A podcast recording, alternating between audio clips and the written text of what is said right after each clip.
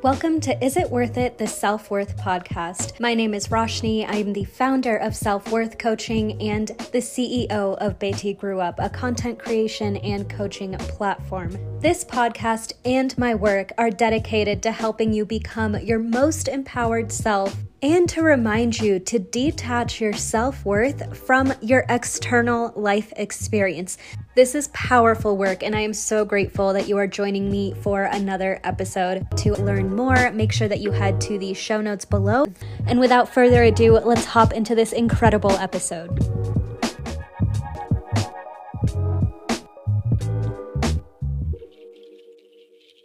Hello, and welcome back to another episode of Is It Worth It? I'm so excited to be sitting down and recording another episode with you guys. It's been a while, and I'm going to get into all of that in this episode. There have been a lot of personal updates going on in my life and just a lot of changes and things that I want to talk to you about. So, we'll get into that in a second, but before we do, I also wanted to let you know that from now until January 15th, I'm offering mini tarot readings. So, because this is such a chaotic time of year, it gets very hectic. There's potentially a lot of family drama, especially for the black sheep in my audience, and it's also a really expensive time of year. So, I came up with a low cost offering that also is quick on time, but is extremely potent and powerful. And that is mini tarot reading. So from now until January 15th, you have two options for a mini tarot reading. One is a one card reading for $10, and the other is a three card reading for $25. And because these are really kind of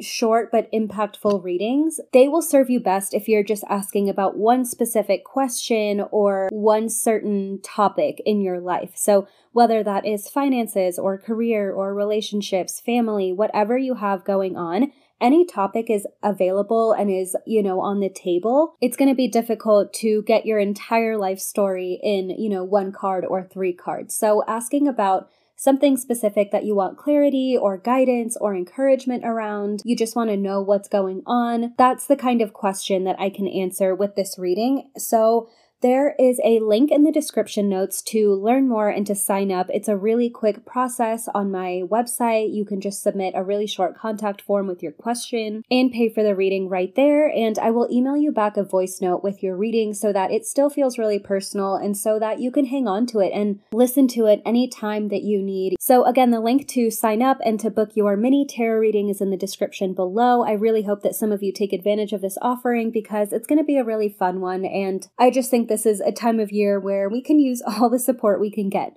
But with all of that being said, my other links of how to work with me are also in the description, and let's go ahead and just jump into the episode. All right, so getting into all the personal updates that have been going on, there's something that I realized I haven't actually talked about much on this podcast, and I might actually do an entire episode on it as well. But I wanted to talk about being non binary because I'm non binary and I've updated my pronouns on all of my bios a number of months ago, but I realized that I never made kind of a big public announcement about it, and part of that was because, you know, I was still making sure that that's what I identified as. I was still learning about it and listening to myself and what was coming up for me and kind of working through that. And I have been doing so since July of about 2020, and it's been a really amazing experience. So I wanted to share kind of what I've learned from being non binary and what that's taught me. And one of the major things that it's taught me is just to honor my fluidity. And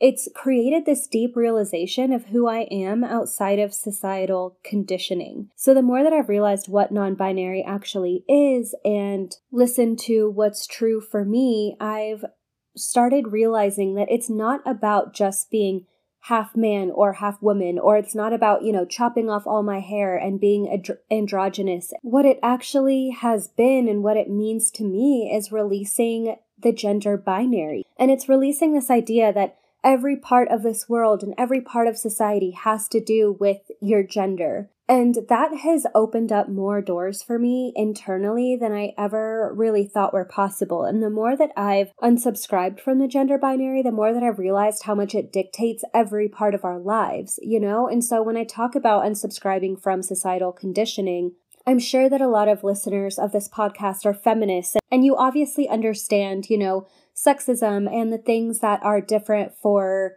men versus women. But I didn't realize that even past those things, there was even more that I was holding myself to. It's hard for me to put this in perfect words, so I apologize if I'm kind of like fumbling around during this part of the podcast. I'm still finding words to kind of describe exactly how I feel because it's something that is not talked about. So, to me, all of these messages about what it means to be a good woman, how women are supposed to act in their 20s and then their 30s and then their 40s, or what the timeline of your life is supposed to look like, and how much of the characteristics that we see and value in ourselves have to do with being a good wife or a good mother or a girl boss or, you know, like a woman who hustles and has it all together those were so many pieces of my identity that I held on to so strongly. I strongly identified as a woman of color. I strongly identified as,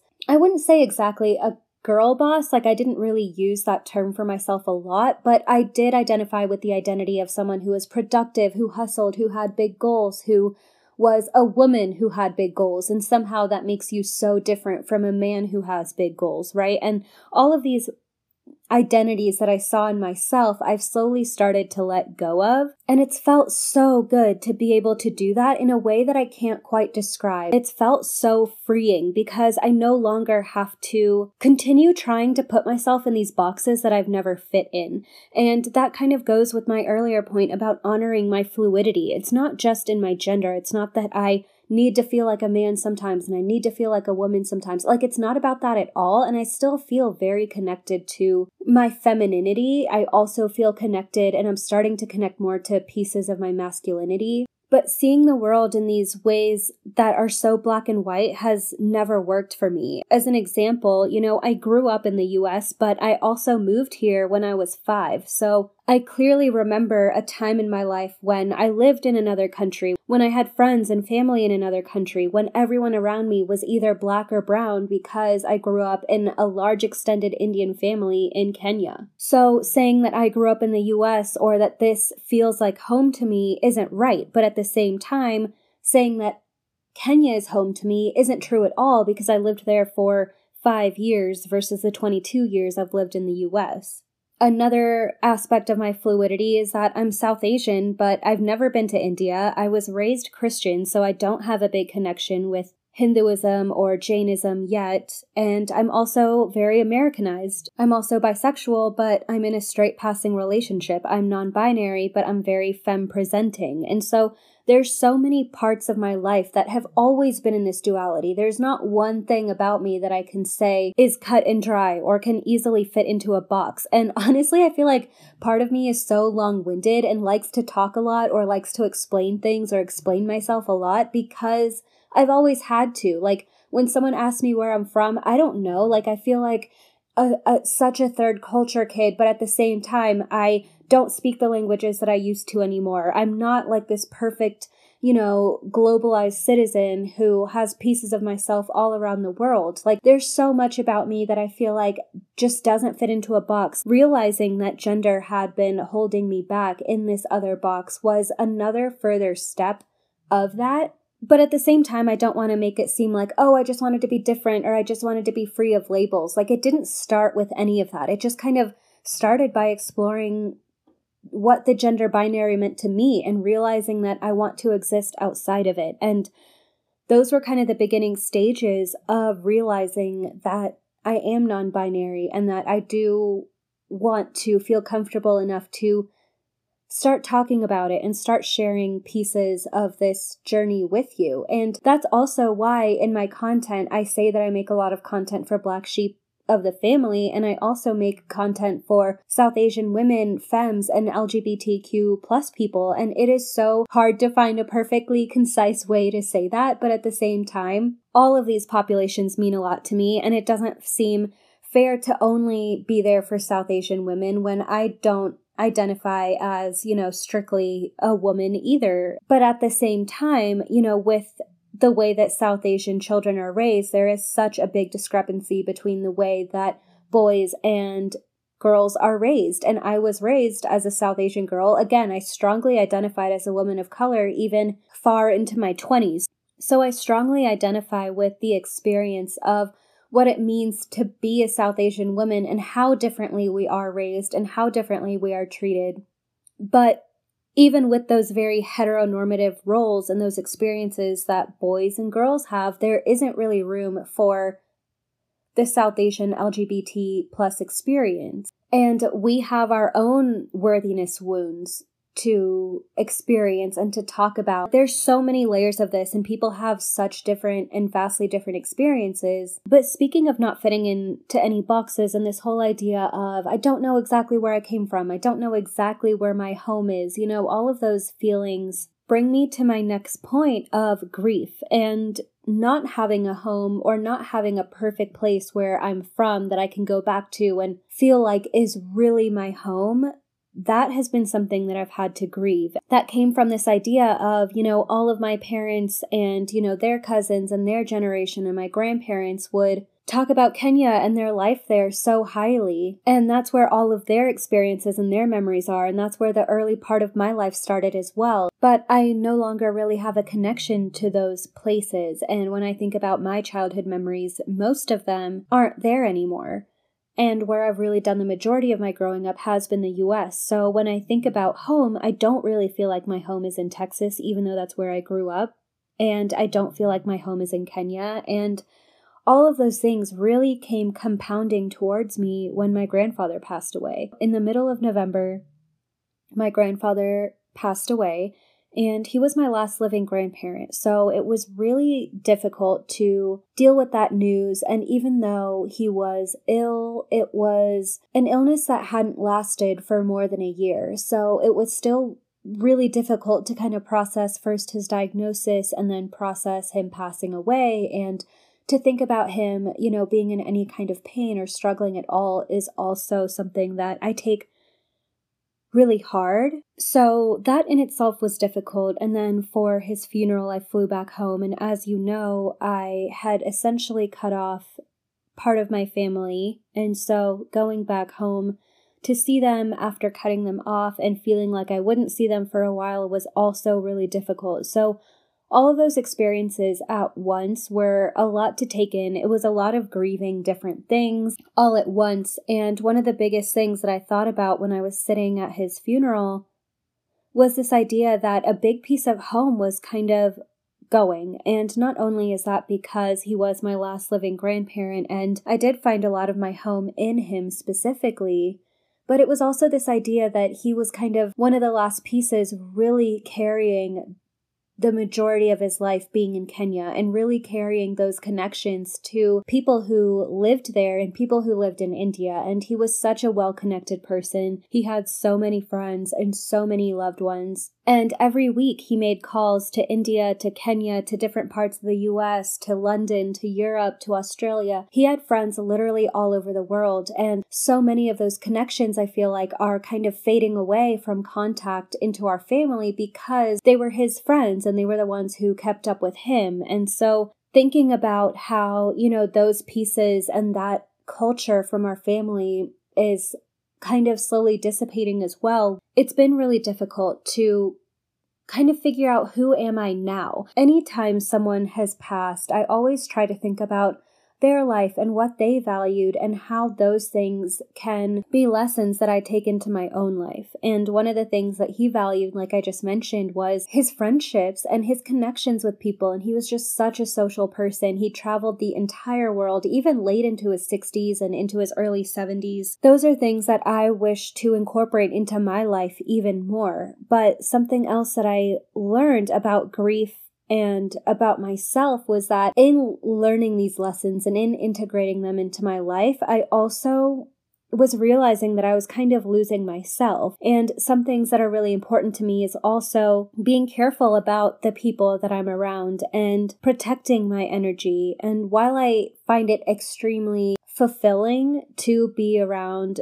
good people. I'm also an introvert. I also need a lot of time to myself to recharge. And I went from this place of right after he passed feeling like I needed to change who I was. I needed to not just integrate these lessons into pieces of my life, but actually become the space that he had left through his passing. Something that I learned in my psychoanalysis class in college was that when people pass, a lot of the time we try to replace the space that they left. So, my professor spoke about when his wife's mom passed away, she started sleeping in her mom's bed and she started wearing a lot of the clothes that her mom left behind. She started using her mom's favorite mug to have her morning coffee. And what that teaches us about the subconscious is that you're saying that there is still a body using these things, there is still a presence using that favorite mug. There is still someone wearing their clothes, and what your subconscious wants to feel is that they haven't left yet. It's this piece of grief that you don't want to let go of and that you want to hold on to to process because that feeling of loss is so sudden and so great. And that's what I realized I was doing on kind of a non material level. It's not like I was trying to wear his clothes, but I was trying to almost wear his ideals and wear how he saw the world. And that was my way of my subconscious filling this gap of him not being here. But what that taught me about myself is that one day I will pass, and one day people will look at what lessons I taught them or what my legacy was that I left on earth. And I realized that I'm unique and I'm special and I have my own way of doing things, and that is just as valuable and just as worthy of being lived out as his way of life was. So I literally have a trip, a road trip planned with my friends coming up next week, and that's part of my way of integrating the lessons that he taught me in his life while also prioritizing myself and doing it in a way that I would do it. And also finding value in myself even in the things that were different between me and him. Those realizations have really helped me honor who he was and reflect on his legacy and reflect on how he was his own amazing, incredible person while giving myself the space to process that I'm also a mortal human being. I am going to pass one day and I can recognize the good things in myself while I'm still here. And the last thing that I want to say on this topic of grief and loss, I feel like I'm learning more about grief. One tool that has always helped me through all of my grief is walking.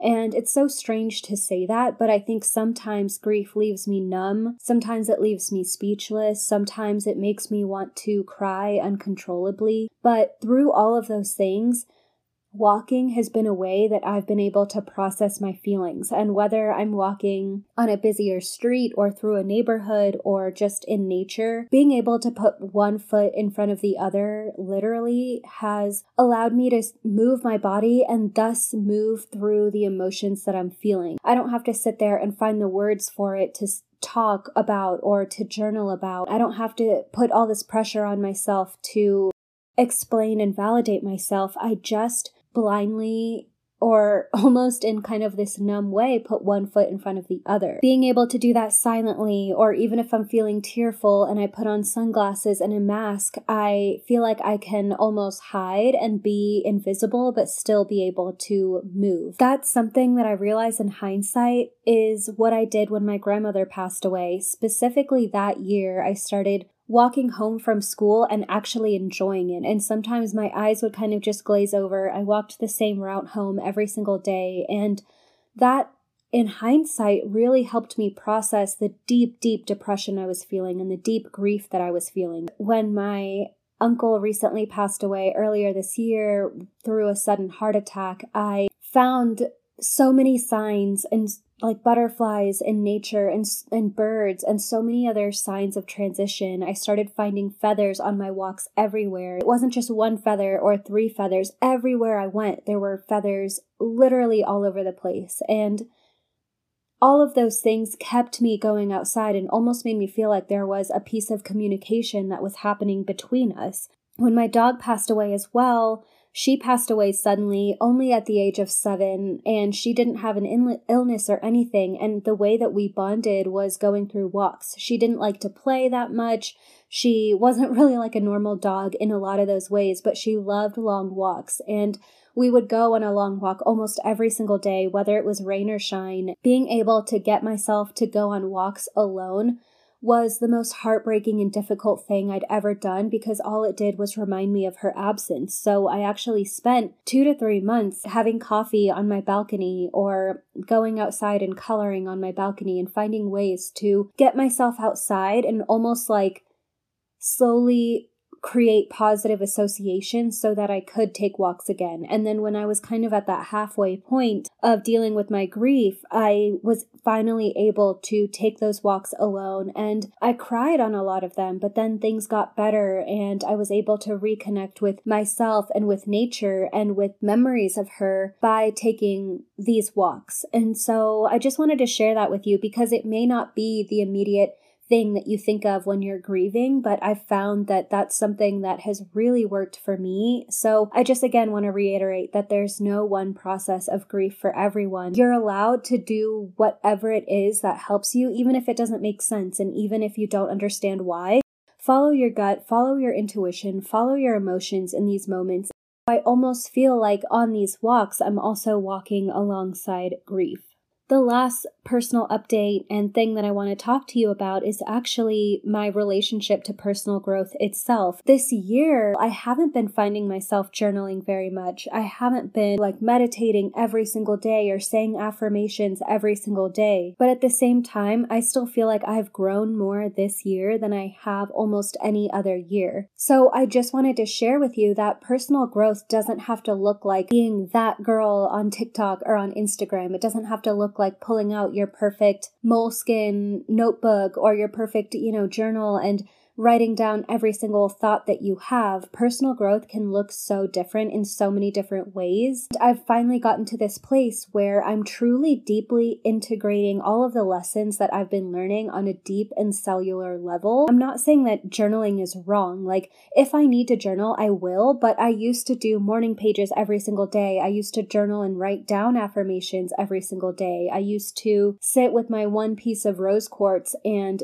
meditate and say affirmations and then journal afterwards. I used to do tarot and meditate and journal about my card pull every day. Like these were massive parts of my life that I've slowly kind of pulled away from and and I still do tarot often enough for myself but I kind of let my intuition tell me when I need to do these things instead of forcing myself to do them every day. But it's been because I've also been learning and integrating lessons in new ways. And one of those ways like I said is walking and is moving my body and is reconnecting to my physical space and finding new ways to stay grounded. Another one of those ways that I've really been interacting with personal growth and healing is through my magical practice, whether I'm working with candles or sigils or stirring things into my coffee, whether I'm working through intent or doing Reiki on myself. There's a lot of different ways that I've been able to use my body or use the resources that are around me to connect to the emotions that I want to connect or to conjure the emotions that I want to draw closer. But the biggest thing that has been fueling my personal growth journey this year is walking right into fear over and over again. And I feel like part of that journey with fear started for me during the pandemic, during 2020, in my business and in my personal life. I just kind of started running headfirst into fear over and over again. Throughout the year of 2021, I did it even more on an even more constant basis. And I started challenging all the things that I thought were cringy or all the things that I thought people would reject me for. Even things as simple and as basic as posting on TikTok. You know, all of 2020, I said, that's so cringy. I don't want to dance dance in front of a camera. I still don't dance in front of a camera, but I found ways to use it that speak to me. And it is double the size of my Instagram account, which I've had for years. And that happened in just a few months. And that happened because I trust myself and I stopped questioning things and I ran right into fear. In 2021, I also launched my first group course and led that, and it went so well. And I'm still close with the clients who did that today. And if you are listening, you know who you are, and you are so amazing. I'm so glad that we had that experience together. I've also dealt with rejection. You know, I had a failed launch this year, and I still got up and still kept going after that. I took time to rest. I took time to grieve. I took time to throw a fit and be upset or be angry that things weren't fair, but then I always pulled myself back up. Even if I did things imperfectly, I still did them. And battling that fear, battling that need to be perfect, battling all the shame that I used to feel, battling those moments of I'm so cringy and I'm so weird and I shouldn't do it. Battling that self doubt, all of those things are what have helped me get to the point of feeling like I can basically do anything because I've seen so much rejection, I've seen so much fear, I've seen so much struggle that at this point, it's like, what the hell do I have to lose? And that's truly how I feel most of the time these days. And it is so liberating, liberating to get to this point where I feel like nothing can hold me back. I almost realize that, and again, journaling is truly such a helpful tool but I realized that part of me was almost hiding behind like these quote unquote personal growth tools that I do. And instead of really getting to this place where I integrated them. And again, I think that I needed to journal and express myself in different ways to get to this point. Like it all kind of happened in this way that makes a lot of sense in my timeline because what journaling did is it taught me about the patterns that I hold on to. It taught me about my thought processes. It taught me about the way that I internalize things and it let me in on what's going on in my subconscious. But since then, I've been able to bring those things through my conscience. I've been able to be more upfront about my patterns and my behaviors and my limitations. And so now I've gotten to the place where I understand a lot of what has been going on. And now all of those old lessons that I've been learning up learning for years have resurfaced and I've learned them in different ways. Those emotions and those patterns, like wanting to give up immediately the second that something goes wrong, needing everything to be perfect and wanting to delete them immediately or wanting to give up on my journey because I made a mistake. A lot of those struggles have resurfaced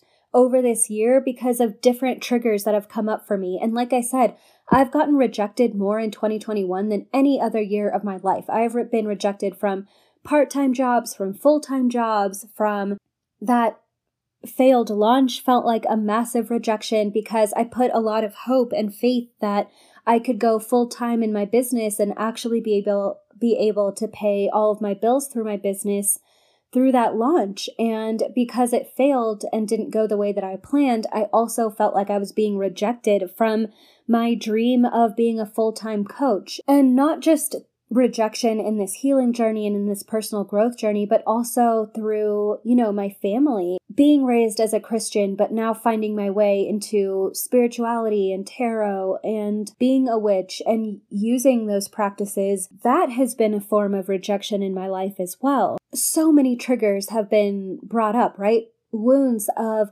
feeling unworthy, feeling unlovable, feeling like I'm always shameful because I'm always doing something wrong, being worried what people think because I'm always being talked down to by people or being rejected by someone out there. I mean, these were feelings that followed me around for my entire childhood and even into my adulthood. So to be able to move through those things has been life changing and being able to do that comfortably and grow so strong in the face of all of that.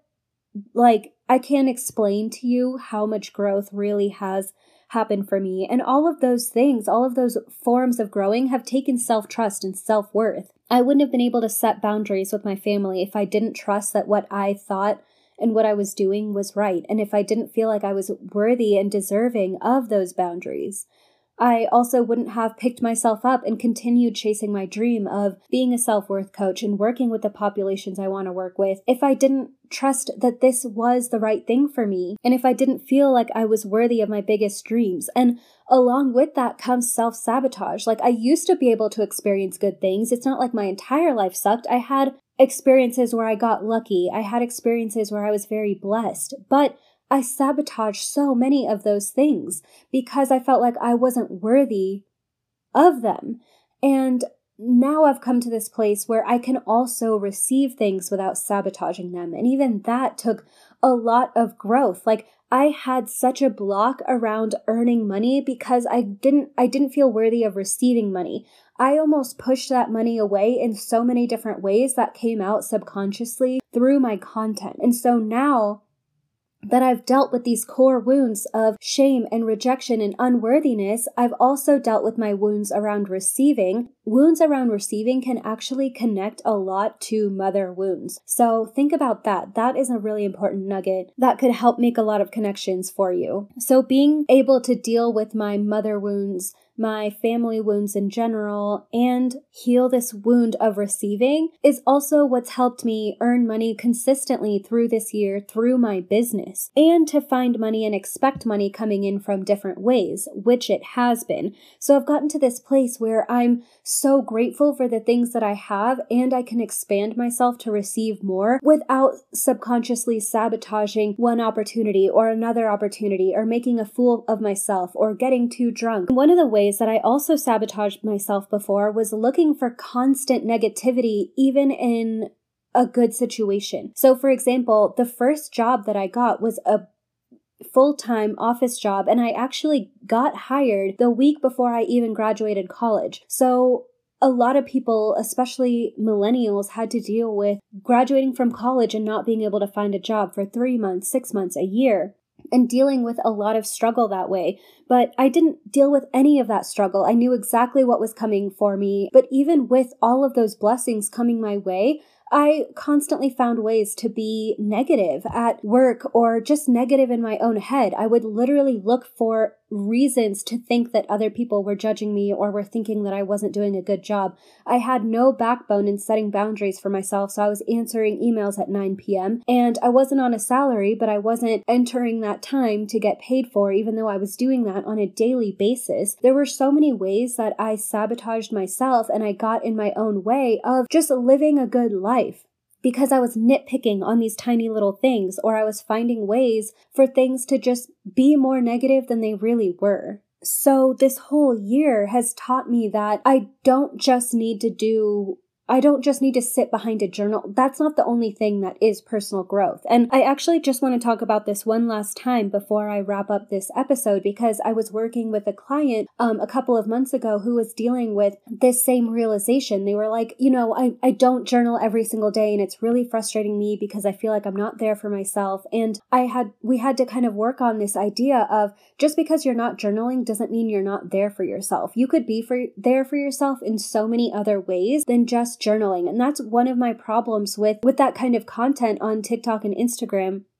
While I love watching those videos. A lot of them can be aesthetically pleasing and really nice, but pouring chlorophyll into your water and doing yoga with a white woman on YouTube and sitting down and journaling doesn't mean that you are doing every piece of personal growth. Personal growth is a journey and is essentially a lifestyle. And that doesn't mean you have to be perfect. That doesn't mean that you can't have fun or have a few drinks or do the things that you enjoy. You can drink and go to concerts or go to a nightclub and still be a good person who holds themselves accountable and who is on a healing journey. And that also really connects to that first point that I had about fluidity and honoring these different forms of who you are, honoring the different pieces of your identity. Something that actually came up in a tarot reading that I actually did on TikTok recently was that concept of allowing your identity to be fluid and not feeling like you have to give up your whole past self in order to heal and grow and embrace your new self. So, something that I did in the past and a mistake that I kind of made at the start of my personal growth journey was I knew that I was drinking problematically, I knew that I was using substances problematically. My version of dealing with that was stopping cold turkey, which was fine. I still stand behind that decision. But then I also stopped listening to fun music. I stopped dancing. I stopped going out with my friends. And I have learned over the last, you know, year ish, you know, since I've gotten the vaccine and been able to go out, is that I can go out and have one or two drinks. I haven't been getting drunk. I haven't been blacking out or getting sloppy, but I can go to concerts. I can go to shows. I can go out to bars with my friends and just have a good time and come home and be still coherent and be fine the next day and not dying in bed with a hangover, but still be able to be a functioning person. So I've been able to balance these things without feeling like I'm giving up parts of myself. So you don't have to fully sever off your entire identity. I mean, that might be something that helps you kind of get over those habits and those tendencies, but just know that like your past self, the parts of you that you want to reconnect with are never completely lost. And you can always reach deep down and find your fun self again or find your outgoing self again. And it's okay to be those things. Another way that I used kind of like these labels or this idea of personal growth to kind of put me in a box was also this concept of my goals that I wanted to accomplish and who I wanted to be in business. I really identified with being a productive person, but I thought that that meant that I had to be productive all of the time. So, you know, working out and, you know, working my nine to five and coming home and working on my business and writing a blog post and working on my website. Like the list never ended. And I was just always working at work, working at home, working out, like finding some way to push myself constantly 24 7. And I found my identity in that. But I've realized that I can be a productive person, but that doesn't mean I have to be productive all the time. I can have so many moments of rest, and that's actually made my life so much more enjoyable. And I don't just rest to be more productive later, I rest to enjoy my rest. And that doesn't mean that I'm not a productive person as a whole, right? So, again, finding these fluidities in your identity, honoring the different versions of you, honoring the times that you can be different, that's all a part of who you are. And that's a lesson that I've learned that's also helped me honor my self worth in so many ways because I've learned to value who I am at different times and value all of those parts of me equally. So that is where I'm going to wrap up today's episode. This was such a good one. I feel so good after having this more casual episode and just being able to sit down and chat with all of you. So thank you, thank you, thank you for listening. If you enjoyed this episode, please don't forget to give me a rating and a review on Apple Podcasts. It really helps my podcast get found by so many other people, and I really want to be able to grow this space. So, thank you to all of you who have been sharing, who have been writing reviews, or sharing my content on Instagram and other social media sites. I really, really appreciate you so, so much for being there for me and for supporting my business and my message. And if you want to work with me, I currently have self worth coaching slots available for December and January. I also have live virtual longer tarot readings available for the next few months and until January 15th. Don't forget, I'm offering my mini tarot readings. You can actually buy more than one. So if you had two questions you want to ask and you want to buy two readings and submit one question for each reading, that is also possible, but it's only going to be available until January 15th. So make sure you don't miss your chance to get that extra bit of guidance. And thank you again, as always, for listening. I love you and happy healing. Thank you so much, as always, for joining me for another episode of Is It Worth It? If you've been enjoying this episode and think it would be helpful for others, please make sure that you rate and review the podcast. It really helps me so, so much in supporting the podcast and helping it reach new audiences. And if you are able to write a review and email me a screenshot at hello at bettygrewup.com, you'll be able to receive 10% off of any of my single session services. So that includes single session self worth coaching and single session tarot readings. All links to my other content, my services are all going to be in the show notes below. Thank you again so, so much. I deeply appreciate your listenership, and I hope you have a beautiful day ahead.